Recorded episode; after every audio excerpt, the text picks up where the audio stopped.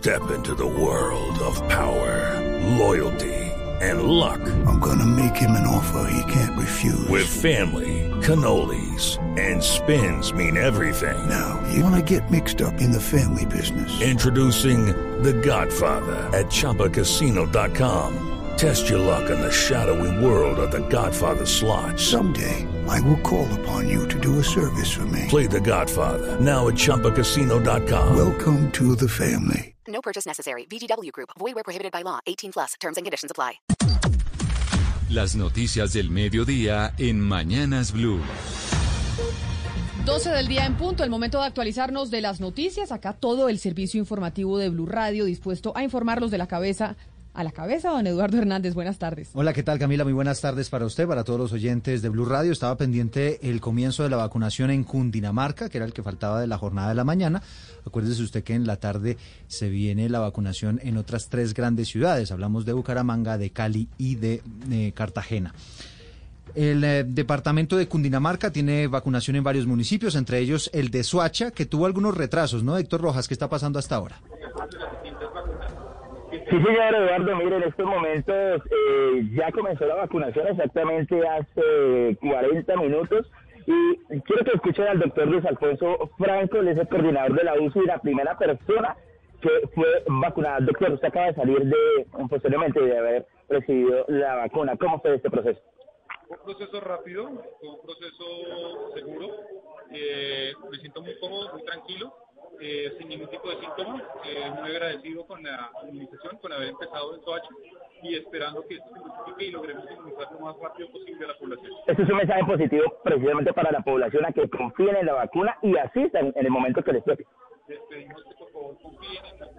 vamos a mejorar el eh, sonido, gracias Héctor, y vámonos a otro sitio de Cundinamarca porque en el municipio de Zipaquirá, que era el lugar de la foto con presencia del ministro de Salud, el, el gobernador de Cundinamarca, el alcalde por supuesto, y la representante de la OEPS en Colombia, pues allá está Diana Alvarado, precisamente en ese otro punto en donde también ya se dio la primera vacunación. Diana, adelante. No, no tenemos a Diana, estamos teniendo problemas. Vámonos entonces con más eh, noticias sobre las vacunas, porque a las 2 de la tarde va a llegar la primera vacuna a Cúcuta, donde la primera persona que será vacunada es la jefe de la unidad de cuidados intensivos del Hospital Universitario Erasmo Meos. Juliet Cano habló precisamente con ella. Zulma Urbina, médico intensivista del Hospital Universitario Erasmo Meos, será la primera persona que recibirá la vacuna del COVID-19 en la capital norte santanderiana. Aseguró sentirse privilegiada y agradecida. Tengo la fortuna de haber sido escogida eh, para recibir la primera dosis de vacuna. Me siento agradecida con Dios, con la vida, con los científicos que desarrollaron esta vacuna en un tiempo récord Agradezco también a los entes territoriales que en conjunto con los diferentes ministerios y con la administración del Hospital Universitario Erasmus permiten que empecemos este plan de vacunación. Entre el personal que será vacunado de primero están dos auxiliares de enfermería, una fisioterapeuta, un camillero y dos intensivistas. Se espera que mañana se vacunen por lo menos 40 personas según información de fuentes oficiales. 12 del día, 13 minutos. Intentamos nuevamente con Diana Alvarado en Zipaquirá, no solamente por la importancia de esta primera vacunación, sino porque hubo anuncios del Gobierno Nacional, del Ministerio de Salud e inclusive un pronunciamiento importante de la Organización Panamericana de la Salud. Diana. Eduardo, buenas tardes. Así es, yo le cuento que hace pocos minutos el ministro de Salud, Fernando Ruiz, encabezó este inicio de la jornada de vacunación aquí en el departamento de Cundinamarca. Hablamos nosotros con Gina Tambini, representante de la Organización Mundial de la Salud y Organización Panamericana de la Salud aquí en nuestro país con referencia a la nueva cepa brasileña y sobre si finalmente es efectiva o no esta vacuna que llegó a nuestro país hace unos días. Ella afirma que aunque hay una mínima posibilidad, según los estudios, de que no combate al 100% el virus, lo que buscan es que la gente se motive a, vacunarse y así lograr contener el, el virus. Pero escuchemos lo que dijo la funcionaria que ha habido sí una disminución muy pequeña en términos de la efectividad, eh, pero la indicación de la Organización Mundial de la Salud es seguir vacunando, vacunar lo más pronto posible para poder lograr niveles de inmunidad altos. Por su parte, el ministro de Salud, Fernando Ruiz, dijo que este tema es 100% hace parte del sistema de salud en Colombia y que van a continuar trabajando con esto, que no hay tintes políticos y que ya tienen una meta para la segunda ola de jornada de vacunación nacional en nuestro país. Escuchemos. Es llegar a vacunar en Colombia 200 mil personas diarias, es más o menos al punto al que tenemos que llegar cuando estemos en la fase 2 vacunando a toda la población joven, a la población menor de 59 años. En el hospital de Zipaquirá fue vacunado entonces Alejandro Romero, un doctor que pertenece a este centro asistencial y con él entonces se abre la puerta a la gran jornada de vacunación en Cundinamarca. Pero vámonos para Bogotá, gracias Diana, porque allá está José David Rodríguez con la alcaldesa Claudia López, que está a puertas de hablar. ¿Cuál es el balance, José David, que hay en este momento de la jornada de vacunación en Bogotá?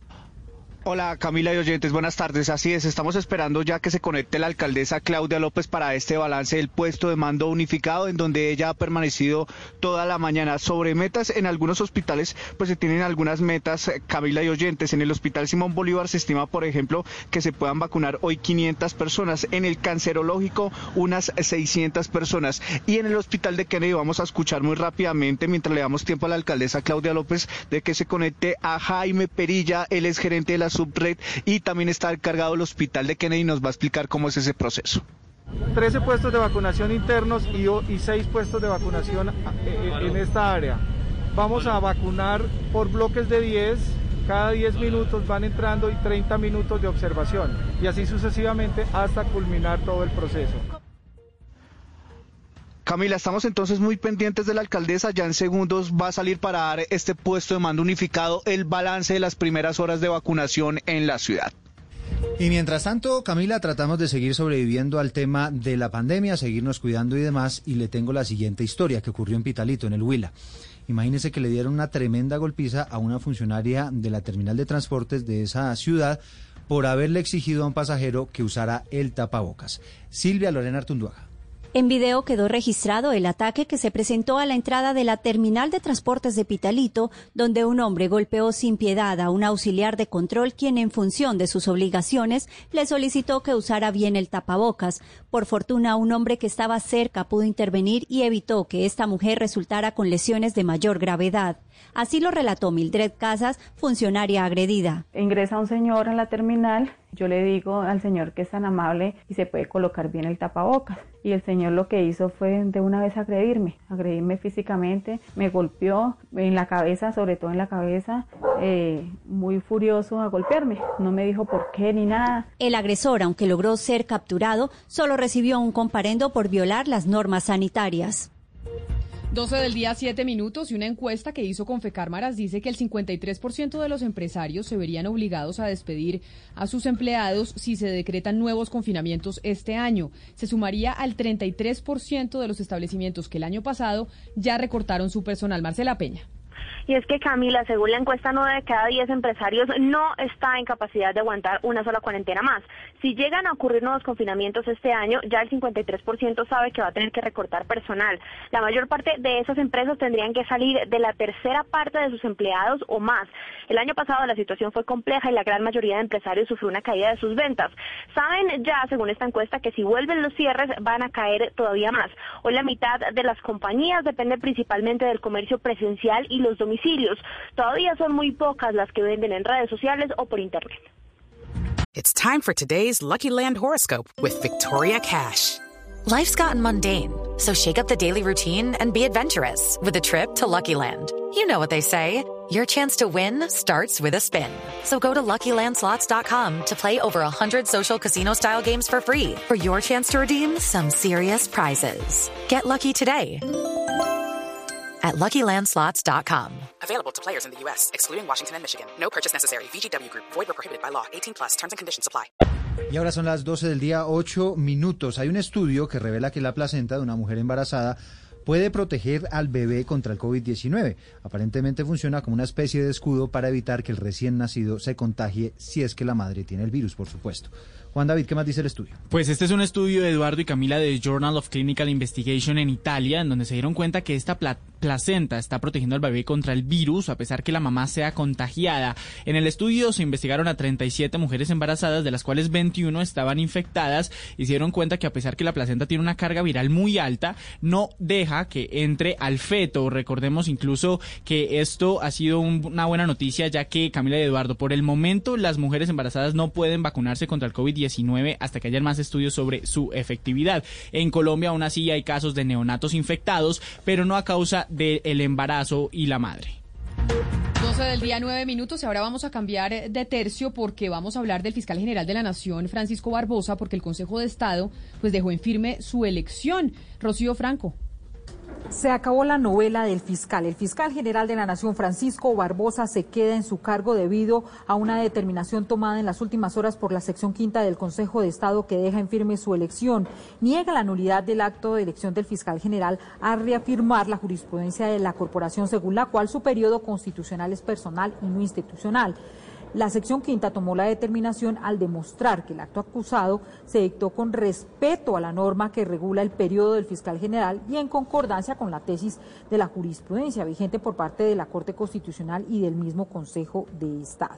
La sala electoral advirtió que en este caso no se cumplió ninguna de las circunstancias que en los conceptos de la Corte Constitucional posibilitarían apartarse del presidente Fejado, pues no existió cambio de legislación ni se modificaron las situaciones de índole económico, político y social. Rocío Franco, Blue Radio.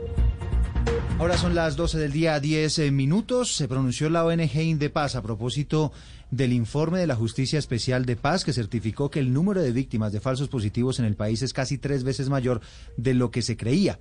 Considera que es un buen paso hacia la verdad. Información a esta hora con Mariana Castro. Esta revelación que ha conmovido al país, recordemos, convertiría el número de víctimas por los falsos positivos en por lo menos en 1.402 según la JEP. Según esta información, las muertes se presentaron entre el año 2002 y el 2008. Camilo González, director de Indepaz, se refirió a este tema afirmando que conocer estas nuevas cifras es algo positivo para el país. Escuchemos. No, la, pues, verdad es muy importante porque eso va a permitir un mayor eh, esclarecimiento de la verdad y sobre todo pues un, pues yo creo que una acción de la justicia es algo eso es de los crímenes más abominables que hemos tenido eh, en medio de toda esta situación de conflictos y confrontaciones armadas en Colombia. De esta manera entonces los llamados falsos positivos en Colombia no serían 2.248 como reportó la Fiscalía en su informe en su momento, sino que además habrían 4.154 víctimas más de estas ejecuciones extrajudiciales. 12 del día, 11 minutos. En Medellín capturaron a las dos personas que habrían asesinado al hermano del humorista Jeringa en medio del robo de su carro. Un, un episodio que fue muy conocido y que ocurrió en noviembre del año pasado. Valentina Herrera. Luego de tres meses de investigación fueron capturados los dos responsables del homicidio de José Nicolás García, hermano de David Alberto García, más conocido como Jeringa. El general Jorge Luis Vargas, director de la Policía Nacional, confirmó este resultado. Pertenecen a un grupo que se hace denominar La Libertad, alias Forna y Chicharrón. Fueron los causantes de la muerte del hermano de Jeringa. Uno de ellos, Forna, también había participado en el hurto de meses antes también de vehículos en el barrio Boston. A propósito, el humorista Jeringa agradeció a la policía por las capturas de estas personas. Gracias, mil gracias de parte de mi familia y yo y a mi Policía Nacional Dios y patria. Muchísimas gracias. Cabe recordar que a José Nicolás lo asesinaron el pasado 11 de noviembre en el barrio Castilla por robarle su carro en el que trabajaba en servicios especiales.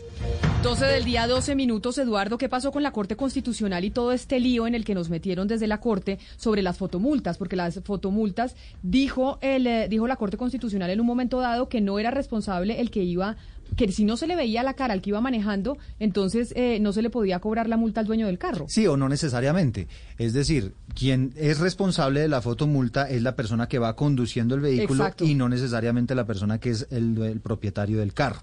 Pues lo que dice la Corte Constitucional es que no es competente para pronunciarse en torno a un supuesto incumplimiento que se estaría dando en algunas regiones del país a esa sentencia que establece esto que estamos explicando. Ha habido quejas de algunos demandantes ante la Corte Constitucional. Ella dice, no señor, yo no soy la competente para analizar esos asuntos y remite a esos demandantes a la Procuraduría General de la Nación en el entendido de que es el Ministerio Público el que se debe pronunciar alrededor de estas posibles irregularidades. La noticia internacional. La noticia internacional sin duda alguna está en los Estados Unidos porque la ola de frío polar que golpea gran parte del país, sobre todo en la costa este de los Estados Unidos, ha dejado al menos a 23 fallecidos en distintos incidentes y a más de 5 millones de hogares sin suministro eléctrico. El temporal Uri ha obstaculizado además la distribución de vacunas contra el COVID-19 en puntos como el condado de Miami-Dade, en donde cerca de 2.000 personas no recibirán su segunda dosis de vacuna cuando lo tenían programado. La noticia deportiva. La noticia deportiva llega desde el viejo continente. Han comenzado los 16 de final de la Europa League, ya con presencia colombiana en el Estadio Olímpico de Kiev. Ha empatado el Brujas de Bélgica con el colombiano Eder Álvarez Balanta los 90 minutos, uno por uno, ante el Dinamo de ese país a las 12.55. Braga con el colombiano Cristian Borja como suplente, estará jugando esta ronda. El Wolverberger, equipo austriaco, estará recibiendo al Tottenham, que tendrá como suplente al colombiano Davinson Sánchez después de las 3 de la tarde. Granada-Napoli, no habrá colombianos, los dos lesionados. Hablamos de Luis Suárez y David Ospina. También a esa misma hora Rangers con Alfredo Morelos ante el Amberes de Bélgica y el Salzburgo de Austria recibe al Villarreal de Carlos Vaca.